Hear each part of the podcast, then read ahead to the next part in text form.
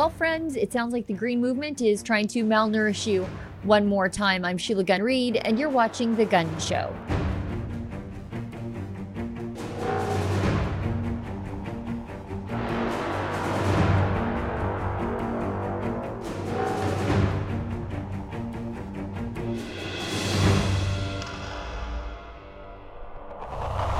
Why does your mayor want to tell you how many calories you can consume in a day and where those calories should come from? An initiative called C40 Cities involves mayors in big cities all across the world that have signed on to a climate scheme to, quote, confront the climate crisis and create a future where everyone can thrive. And this initiative touches on every aspect of a city's residents' life, from nutrition to transportation to house size. The tentacles of the green movement are fully entangled in municipal governments, and it shows. Calgary recently signed on to an $87 billion climate plan. Ottawa's climate plan is more than 60 billion, and that's Ottawa, the city, not Ottawa as an avatar for all of the Canadian government. No one campaigned on these plans municipally, but voters, well, they've got to pay for them. And outside of the cities, the government is the sharp end of the spear in the Green War on modern agriculture. Trudeau recently announced that nitrogen caps that we've seen slapped on Dutch farmers, which caused uprisings in the streets, are now coming to Canada. Farmers will have to limit fertilizer use as though we're already using too much of it. Yeah, right. It's so expensive. Farmers might have to cull livestock They'll suffer smaller yields, which will also drive up the price of food for the consumer, while farmers suffer financial losses. It's starvation and economic collapse by design. Joining me tonight to discuss the green war on cities, cars, farms, and in the end, humanity is my friend, good friend of the show, Michelle Sterling from Friends of Science.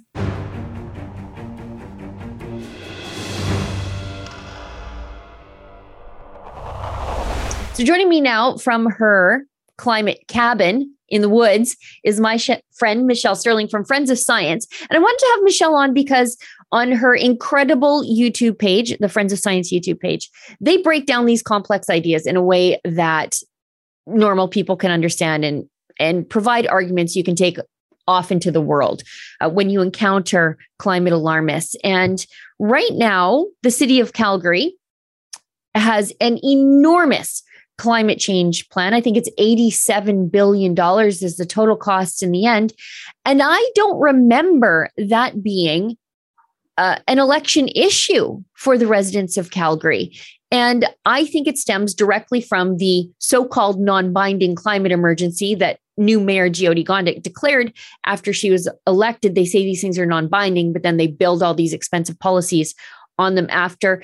Michelle, thanks so much for coming on the show. I really needed an expert to help us with this sort of stuff. We'll talk about this. We'll talk about the war on farming. Um, and uh, before we came on air, you had a really um, great assessment of why these things sort of build out of municipal politics and why activists focus on municipal politics. Well, uh, you know, the municipal level politician is very accessible, first of all. So there, you know, your your ward counselor or alderperson is right in your neighborhood, right? You maybe knew them before they even got elected. So, you know, it's quite accessible to bump into them on the street, to go to their office. You don't, you know, it's not a long, complicated sort of lobbying process like it is at the provincial or federal level and you don't have to be registered. and you can be a 16 year old like Sadie Vipond, Dr. Vipond's daughter. You can go and make a presentation to City Hall and they'll listen to you.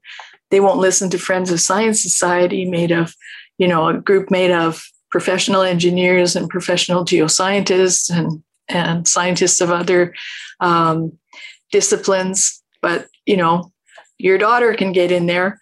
Um, and part of it is that there's like these climate hubs that have been put together all across the world in various cities. And of course, there's the Calgary Climate Hub. Dr. Vipond used to be the president or leader of it. I'm not sure how it's organized, but these groups are funded and organized by Al Gore's Climate Reality. So, you know, there's a very strong international network. And yet it's going into the municipal level politics. And why? Well, There's the municipal bond market is uh, one factor, and all of the municipal pension funds are the others, because the there's a group called the United Nations Principles for Responsible Investment, and these are institutional investors that are handling pension funds. So there are about a thousand signatories, and um, they sit on about $90 trillion in assets under management. And the UNPRI is pushing ESG and you know environment social governance goals for everyone every level of government every corporation and even every person so you can see how this transnational unelected unaccountable organization through these local groups that are quite activist can easily access city hall and make their case there and the other factor is that most cities have a university or a few of them. And there's all these academics there pumping out all their wild and crazy social sciences ideas on how to transform the world. And they even here say to transform cities, support civil society. So, you know, civil society are all these NGOs and community activists, community groups. And it would be great if they would be transforming, say, the homeless section of downtown working with those people and helping them there are some you know civil society groups that are doing that. But in fact these people have been activated to try and save the planet and stop you from having a steak or driving downtown. And that's where the problem comes because they're not elected. You never elected them. Um, they're not accountable in any way. So you know if this 87 billion dollar plan falls apart they never have to pay for it. In fact, Calgary is an excellent, uh, excellent example because in 2010, they had this group called Imagine Calgary, which is partly civil society and partly in house. And uh, they put out a, a report called Sustainability 2020. Sustainable Calgary 2020. And they predicted that there would be economic prosperity for everyone by 2020. So this plan was done in 2010. And in 2010, and in 2020, the downtown of Calgary is completely gutted of industry. The tar sands campaign has destroyed most of the big oil and gas and the small oil and gas companies in Alberta and the oil sands reputation worldwide. And um, the mayor and council seem to be off on this green streak, you know, willing to put wind turbines up and solar panels everywhere when no one ever voted for that. No one ever voted for the climate emergency. In the presentation that I did, you'll find that the uh, the person who wrote the presentation said, you know, if this was so important, why wasn't it an election issue? The climate emergency was declared immediately after the election. So obviously, people had been working on it for some time in the background. So that seems to be a breach of public trust, in my view. But um, back to you. Yeah, no, uh, before we move on, I just want to touch a little bit on these ESG goals because uh, you know, you're talking about it and some people are talking about it. I think more people need to be talking about these uh, I think it's environmental sustainability and governance goals. What it amounts to is a green social credit scheme, really. Yes, it is. Yeah. And uh, so it starts uh, evaluating evaluating corporate um, activity based on certain very subjective values and morality issues, which are, have nothing to do with the bottom line. And ironically, um, uh, Steve Soukup, who wrote the um, uh, Dictatorship of Woke Capital, and also actually Vivek Ramaswamy, who's on the same case, they both pointed out that actually um, this is another great book. Um, they both pointed out that ESG goals actually violate um, certain laws in the United States, which require pension fund trustees to make sure that the investments get the best possible return for shareholders, not that they save the planet or do some airy fairy thing that these ESG goals want to accomplish. And in order to accomplish this ESG, people are not aware of this, but now they're really starting to count carbon molecules. I'm serious about this.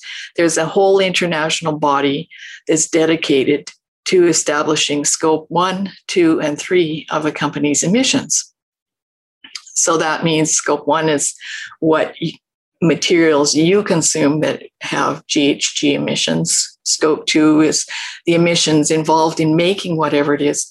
Scope three is whatever your customers do with it. Well, a friend gave me an example the other day, and that was say potato growing. I'm a farmer, I grow potatoes. I know how much gas I put in my tractor, I know how much it costs me to plant and harvest. And so I can eh, evaluate all of that. But when I sell it to you, the customer, I don't know if you're going to bake it, if you're going to fry it, if you're going to make it into chips, if you're going to turn it into bagged potato chips or boil it, or I don't know. And all of those have different energy uses. And the problem is, all these ESG goals and all this kind of reporting is also tied to legal liability. So if I sell you a bag of potatoes and I think you're going to make them into chips and I evaluate scope three that way, but you in fact turn them into something else that uses more GHGs, I'm legally liable because I misled the public. So you see how this could be, uh, well, a windfall for environmental lawyers, for one, but you know, a nightmare for any company or individual, especially small farmers. But these are the mandates that are being forced upon people. And, and for what? To count carbon mon- molecules when carbon dioxide is not the main driver of climate change. It's a consequence of climate change. It's only nominally a driver. You know, and uh, this all sort of leads into the next thing I want to talk about, and that's this C40s cities nonsense. I saw it on Twitter. I thought this cannot even be real, but it is. And it's this group of cities and mayors, again, who have committed to um, these climate change goals. And it's a global network of mayors taking urgent action, I'm reading from their website, to confront the climate crisis and create a future where everyone can thrive. And one of those cities, along with Shanghai, ironically, is Toronto. Delhi's in there too. Ho Chi Minh City's in there. Mexico City. Um, Wuhan. Wuhan. Wuhan.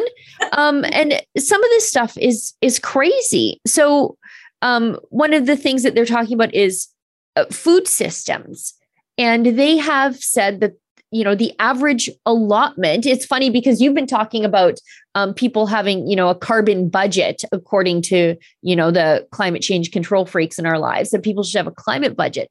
Well, now your caloric budget is tied to your climate budget where in in these documents they say that people are supposed to consume about 2500 calories a day. Right now the mayors have said that too much of that is from the things you need like dairy and eggs and and meat. And so in their goals 2500 calories your caloric allotment according to your carbon fico score um, is going to be um, it's it has to be completely from animal sources. And all of this animal or plant? Or sorry uh, from plant. Thank you for correcting yeah. me. It's all very confusing. Yeah. Uh, although i suppose unless those animals are crickets. Yes. I, I mean it's the most bizarre thing ever. Yes. Well um, you know there what's happened is that they realize I, mean on on one level it's true that cities are the largest concentration of populations. It's true that very dense huge cities like say tokyo or shanghai or any of these cities where you actually have millions of people living you know they do have complex problems in managing everything about the city because that's a lot of people. Um, so it's not entirely ridiculous to be concerned about the uh, environmental impact or climate impact of a city. But it is ridiculous to become an eco dictatorship in order to accomplish, you know, efforts to try and reduce emissions or or better manage things in the city. And really, you know, cities are supposed to take care of municipal affairs, that right. being sanitation, lighting, road clearing, road maintenance, um, you know, parks, the the fundamental things that people pay taxes for. They shouldn't be going off on these wild tangents that cost a lot of money and really do nothing to actually manage the city. Yeah, it's it's bizarre. I mean, when I'm looking at the C40 initiative, they I'm not sh- sure why John Tory, the mayor of Toronto, should be concerned about supporting an overall increase of healthy plant-based food consumption in our cities by shifting away from unsustainable, unhealthy diets. Now, you want to talk about reducing food waste? I think that's probably a municipal issue. Um, mm-hmm. Composting food waste, sure, I- I'm willing to hear those arguments, but I'm not sure why this is a concern um, of your local mayors unless this is part of a broader agenda to use climate change and carbon taxes to control every aspect of our lives from how far we drive to who we interact with to the things we eat. Well, I think that that is it. And also, probably to stimulate some new uh, product or naturally, thing, you know, because if you look through this, you find that Bloomberg is very prominent as a funder of the um, C40, and he's very Michael Bloomberg himself is very prominent as you know speaking at these events and bringing all these mayors together. And he and his colleagues, uh, Bloomberg and his colleagues, are deeply into renewables. You know, uh, Matthew Nisbet wrote a whole thing about. Um, uh, strategic philanthropy in the post cap and trade era. And he's got all the big philanthropies there, and they're all pushing for global cap and trade systems. So, all these things are related to that ultimate goal, and they're also related to the new products that they want to bring on the market, like electric vehicles. So, it is conceivable to think that many of these municipal funds, the bonds, the uh, pension plans are invested in some way, either directly or indirectly, in these products. And so the public think, oh, well, taxes are going up, but that's okay because we're saving the planet and we're doing the right thing for our kids. But in fact, you're just making these guys rich and filling up the unfunded pension liabilities that these pension funds have that will, um, you know, continue to strip you of your wealth because nobody wants to talk about the catastrophic unfunded pension liabilities for most public pension plans. Now, I think that, you know, that sort of takes us into an earlier analysis done by Robert Lyman over at Friends of Science on Ottawa's war on the car. Because before Calgary was spending $87 billion on their climate emergency, Ottawa had declared a climate emergency. And I think theirs is in the range of $60 billion. I can't believe I'm saying that. Yeah. I can't believe I'm saying that Ottawa is more reasonable in their spending than Calgary, but here I am. Um, slightly and, smaller. but th- theirs is so much to do with the war on the car. And for me, I see the war on the car as a war on individual freedom because, you know, once cars became affordable for the average person, it opened up a world to the mm-hmm. people who had never even left the town that they had ever grown up in. And now we're going in the other direction where uh, we don't want people driving, we don't want them on the roads, and we want them using electrical buses um, that don't work in snowy conditions. I can't wait for the first year of this. Yes, exactly. This is the guy who I think has been consulting to all these people. Yeah. And this book is total madness. But in fact, what you just mentioned now, I just ran across this this morning. Sergey Brin, co founder of Google, looks to a day not too far off when millions of car share members summon cars electronically. After dropping off the members at their destination, the driverless vehicles will automatically be dispatched to their next pickup or proceed back to the nearest car share lot to charge their electric batteries and await the summons. I've seen this movie. The cars kill all the people it says here, why would anyone want to own and maintain an automobile when they could access a driverless vehicle from a car sharing service at a moment's notice from their cell phone and have it ferry them effortless, effortlessly with GPS guidance to their destination, paying only for the precise time they're using the vehicle? Well, I'll tell you why. Because I want the freedom to get in my car whenever I want. I don't want to be tracked. I don't want some anonymous robot driving me around. I like driving. I want to, in fact, I'd like to have a gear shift car again because it yeah. was so much fun, a manual. So, you know, it, it's my personal freedom. And if you live in the city and you want to do Uber all your life, go nuts, have fun. But I don't. I like my car.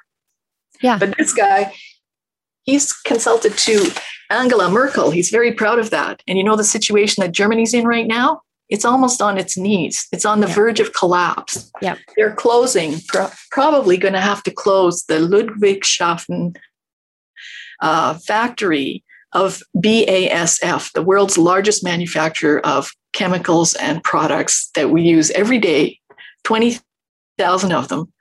And because um, they, they just don't have enough natural gas, so they can't make the products and they, they don't have enough power to run the factory. So this is 39,000 people will be out of work. And it's thanks to climate astrology rather than practical common sense. And this guy.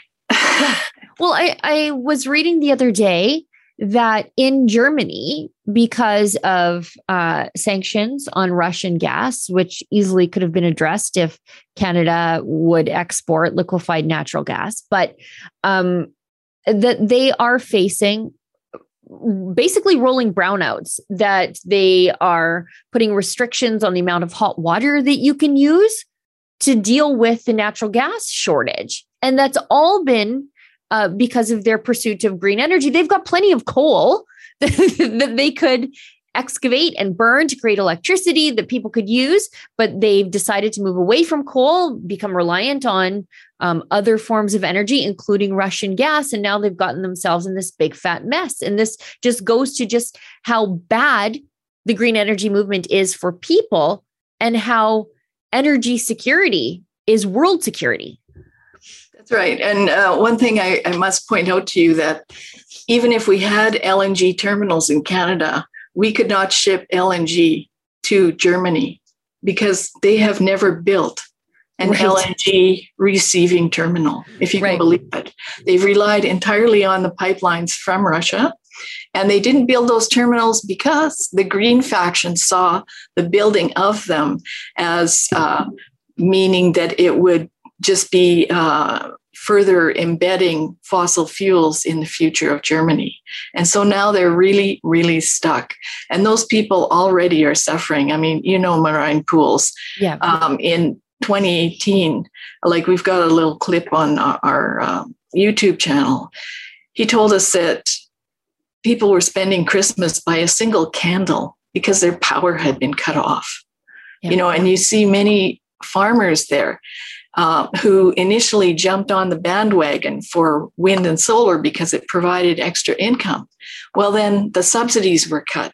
And some of them are losing their farms. Some of them are committing suicide because you know they've been tricked into this uh, renewable energy we're going to be industrial energy farmers you know but it, it doesn't work out because in fact germany is still running on coal it's still running on nuclear and it's running on imported uh, nuclear from uh, France and gas from Russia. But uh, the wind and solar that it has is very unpredictable and they can't operate it without the fossil fuel and nuclear backup. So it's it's really a dead end game. And yet, uh, we actually just put out a press release today calling on Antonio Guterres to resign because he has been claiming that, you know, because of the situation in Germany and Russia and the war with re- Ukraine, we should make a fast move to renewables. He's in fact advocating for the world to go down the same suicidal path as Germany. It's insane.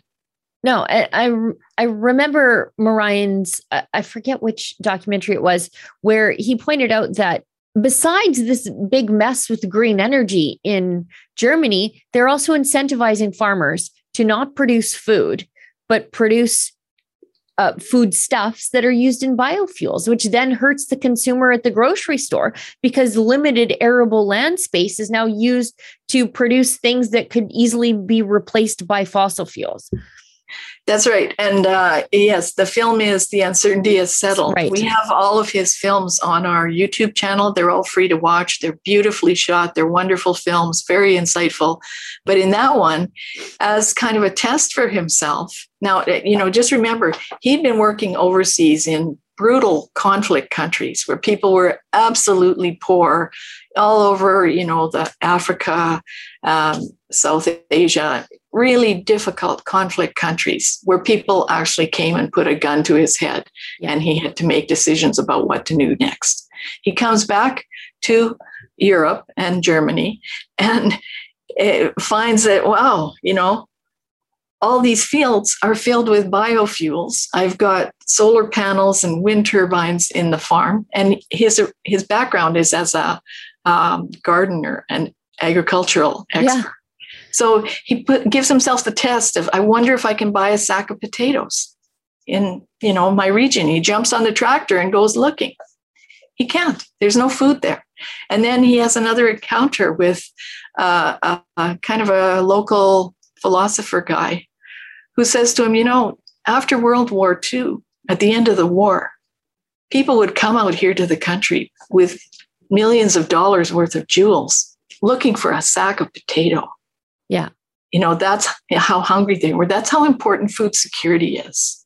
And we're just uh, abandoning that with these crazy climate plans. It's totally insane. It's so dangerous. People don't understand. Like, we are right now eating last year's crop. So, yeah. if we don't grow enough food this year, nobody has food to eat next year. Yeah. And so on. And you need the seed crop from this year's crop for next year's crop.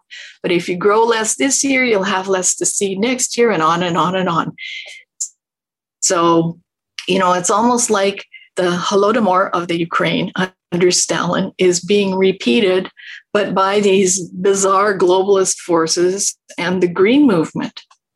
I mean, it will result in depopulation. It will result in millions of people dying you know, I'm glad you mentioned that because I do want to talk to you about these bizarre nitrogen targets um, that are being currently imposed in Holland by Prime Minister Mark Rutte, but they are also going to be imposed on Canadian farmers. In Holland, they are suggesting that farmers may have to abandon portions of their land to meet these targets.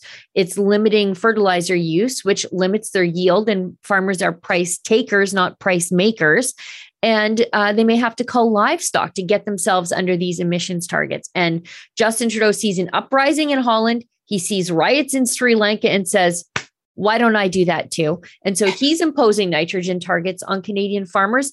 And, you know, I've been reading the book Green Murder by mm-hmm. Ian Plimer, mm-hmm. and uh, it, it's all in there that this this really these environmentalist policies be it through energy shortage or food shortages, it really is the most anti human genocidal yes, um, movement in modern history. Yes.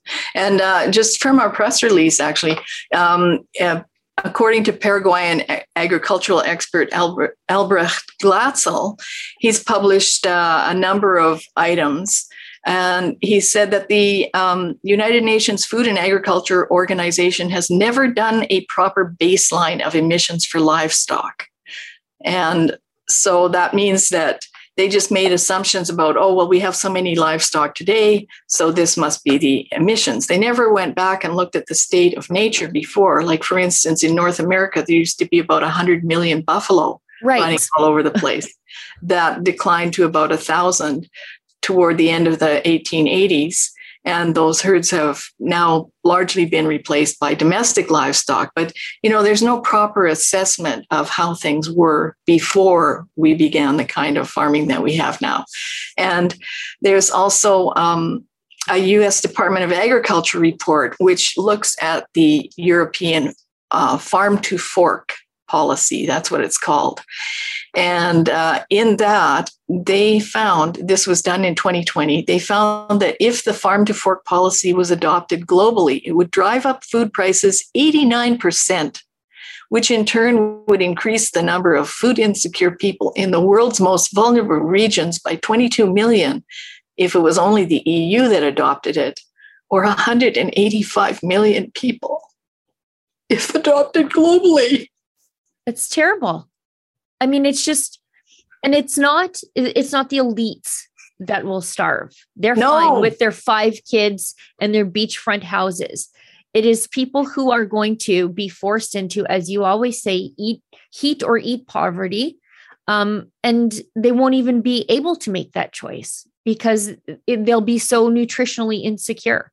They will be eating and starving, eating what they call their planetary diet, but still being so nutrient deficient that they're still starving. That's right. And I mean, that was that report was done in 2020. So that's before the conflict with Ukraine and Russia, where something like 25 to 30% of the world's wheat and fertilizer comes from that region. And those wheat exports go to countries. Some of those countries are almost 100% reliant on that wheat. And the thing is, just like with energy, there's no extra wheat in the system. You know, there's nobody who's got like a, wow, now we can get rid of all this surplus wheat. It's like at this point, people are going, um, we're not going to sell any more wheat to anybody. We'll just keep it because we see what's coming. So India is not exporting any more wheat. They've put a ban on it. So, you know, this is a very, very serious situation. And Canada is one of the world's bread baskets. And farmers, as you know, are mostly they're farm families. They work very hard night and day. And um, these guys are just going to run them out of business. You know, it's, uh, I was listening to Matt Walsh um, from the Daily Wire the other day, and he said something that I I've I've always thought it, but I never quite knew how to put it into words. It is people who are so far di- disconnected from the land, making decisions for me yeah. about how I am to use the land that I have stewarded for generations. They truly don't understand. They live in a concrete jungle, thinking that I have the same disregard for nature that they have when yeah. my livelihood relies on a healthy ecosystem around me. Yeah, it's like, uh, you know, Catherine McKenna talking about, oh, you know, there's all kinds of new things that farmers can do, like air seeding. It's kind of like, uh, Thanks. Yeah. We've been doing that. We've been doing that for, you know, 20, 30 years, whatever it is. I mean, today's farming is so modern and advanced. Um, you know, just everything. I mean, there's a really great video clip with uh, Quick Dick McDick. A yep. few, a few hot words in there, but you know, he really does give a very good explanation of how advanced it is and how farmers really care for their own land. Because as you say, that's where you make your living. That's where you get your crop from. And you know, it probably was your your parents or grandparents' land and you inherited that heritage. You want to continue it uh, with love, with uh, with care. So um, you know, it's just insane. I I don't know how we can stop them. That's the big problem. Because you know these policies are coming from bodies that are unelected, unaccountable, transnational groups like the World Economic Forum and um, you know the uh, uh, Club of Rome with their alleged planetary emergency, you know, and they're all advocating for wind and solar. And what happens often is, you know, they put the farmers in a corner, make them um, economically unstable. And then they come along and say, How about if we put a wind farm on your land? How about some solar panels? Well, you know, if you got to survive, you'll probably say yes. So, you know, it's very interesting to me that the Prairie Climate Center out of Winnipeg, which is funded by insurance companies that have investments in renewables, is pushing renewables on farmers. And they're also using the most catastrophic scenario called RCP 8.5 as if it's the business as usual scenario when it's not. So, you know, they're actually government funded, they're funded by insurers, and they're misleading the public and they're leading farmers down the garden path to the economic hell that's happening in Germany. Yeah. And that will lead all of us into a food crisis, even here in Canada. Like, don't think that this is just going to happen overseas to some poor countries. It will happen there, but it's coming here fast. Well, oh, when you think about food shortages and then already coupled with sky high food inflation, Um, it, you know, if there's food to buy at the grocery store, good luck if you can afford it. Um, and you know, it's funny that you you point out the scheme of the green movement to sort of force farmers into putting wind turbines and and solar panels on their land. That's why they attacked fracking so hard. Um, I don't know if you've seen the movie Frack Nation made by Phelim McAleer, but he sort of documents how fracking and directional drilling and fracking saved so many Pennsylvania farmers from ruination because they mm-hmm. were still able to farm the land on top of the lease, uh, the directional drilling, the small pad for uh, like a small drilling footprint for fracking. Mm-hmm. And the farmers were making the royalties and they were able to hang on to their generational farms and still be productive farmers while having this, this extra income stream. And the green movement doesn't like that because they want solar panels on your land and not wheat and not cattle and not corn. And uh, fracking made that possible. Yeah, well, there are a number of uh, grant documents uh, associated with the tar sands campaign and groups like Pembina Institute and others, where the intention is to force farmers into wind and off oil and gas. So you know, that was a big part of the tar sands campaign and also to shut down any dissenting voices like you or me. Right. so, uh, and foreign funded. So, you know, it's, um, we're really in a bind. And now, you know, as we said in our press release, the climate activists used to be annoying, just annoying and expensive, but now they're actually life threatening. Yeah. And and for our politicians, you know, with the liberals in power, they really stand to lose nothing by attacking farmers because farmers don't vote for them. And and uh, you know, they're rich elites, they'll be fine at the grocery store, but the rest of us we won't be. That's right. Yeah. Yeah. So it's um we're in a very compromised situation. Yeah. Very dangerous. And it'll be the least amongst us who feel the pain first and the hardest.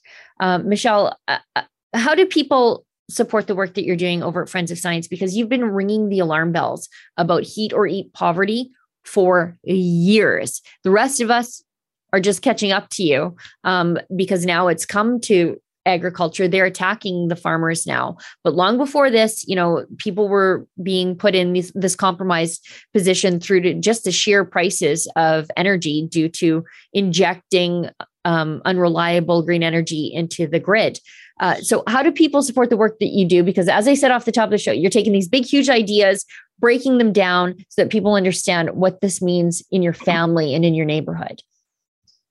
Um, well, thanks for that. And um, yes, in 2015, when the Notley government pushed for the 30% renewables in Alberta, we told people that the power prices would triple. And sure enough, the average pool price today is triple what it was in 2015. And that's from coal phase out. It's from the spike in natural gas, and that we use more natural gas.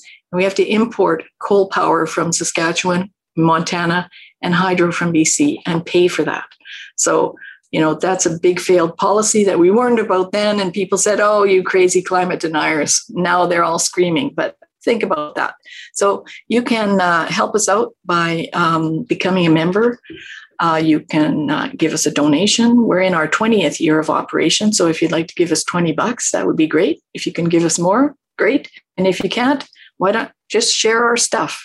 And you can find us at friendsofscience.org. You can find us on YouTube, on Twitter, on uh, LinkedIn, on um, Instagram. Uh, Am I? I'm forgetting something. anyway, we're on most social media, mainstream social media. So, and we love to hear from you. We also, you know, we don't mind if you have a different point of view. We're not trying to make you think like us. We're trying to offer you ideas and insights to help you, excuse me, to help you address these issues with your friends, families, and your elected officials because a lot of people don't know the power grid, for instance, is very complicated. So it sounds great when people say, oh, we're going to put free wind and solar on the grid. And then years later, you find out, wait a minute, my power price just tripled Why is that? I thought that was free. Oh, it'll be free once we give more and get more of them up. Then it will be free. And we'll get off coal. Don't worry, we'll get off coal. But here we are importing cold, uh, coal-fired energy from Montana. So right, yeah. so yeah, if you can uh, help us out with twenty bucks for our twentieth year, that would be great. If you want to become a member, then you get our CliSci, uh, which is a roundup of recent climate science, or our extracts, which is a roundup of IPCC material that, you know, a lot of people don't know that the UN and the IPCC are always having these conferences and making plans for you behind your back. right. Never in the, in the mainstream, but you'll get insights from uh, extracts on that. So, and those are put together by our volunteers, dedicated volunteers yeah, you guys really do uh, incredible work on a shoestring budget, and you're up against the deep pockets of the foreign funded environmental movement, but not just foreign funded, funded by uh, our governments too. Um, yeah. Michelle, thanks so much for taking the time. You're always so generous with your time, and um, you really have a heart for the people who will be harmed by these out of control climate policies. Thanks. Thanks, Sheila. Thanks, Michelle.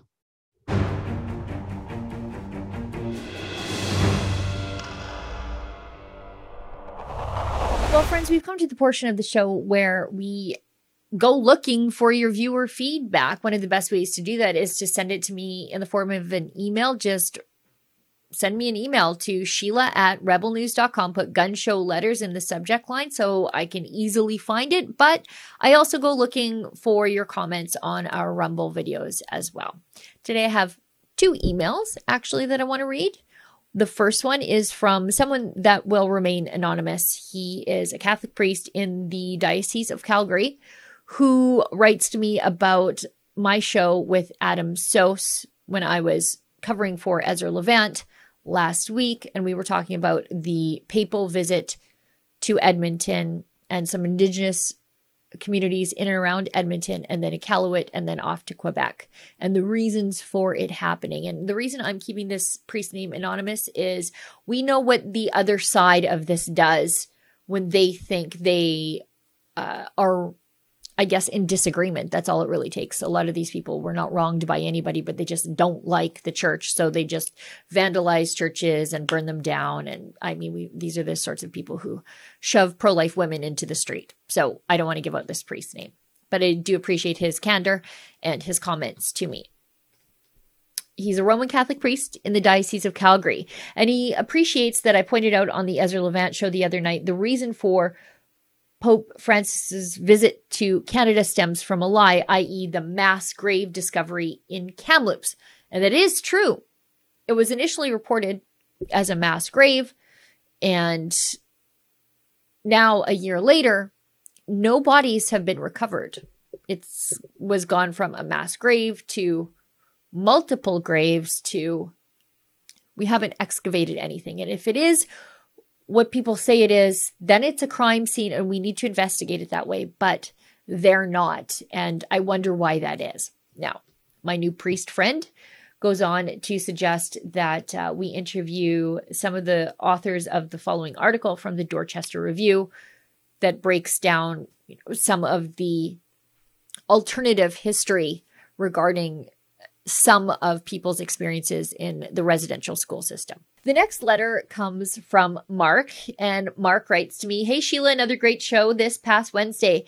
I believe they continue with the climate scare because of a scared population is easy to control. Well, this is in relation to my show with Tom Harris from the International Climate Science Coalition. We were talking about his op ed about how the Conservative Party is doing a lot of conceding of the language of the left to the left on the climate issue.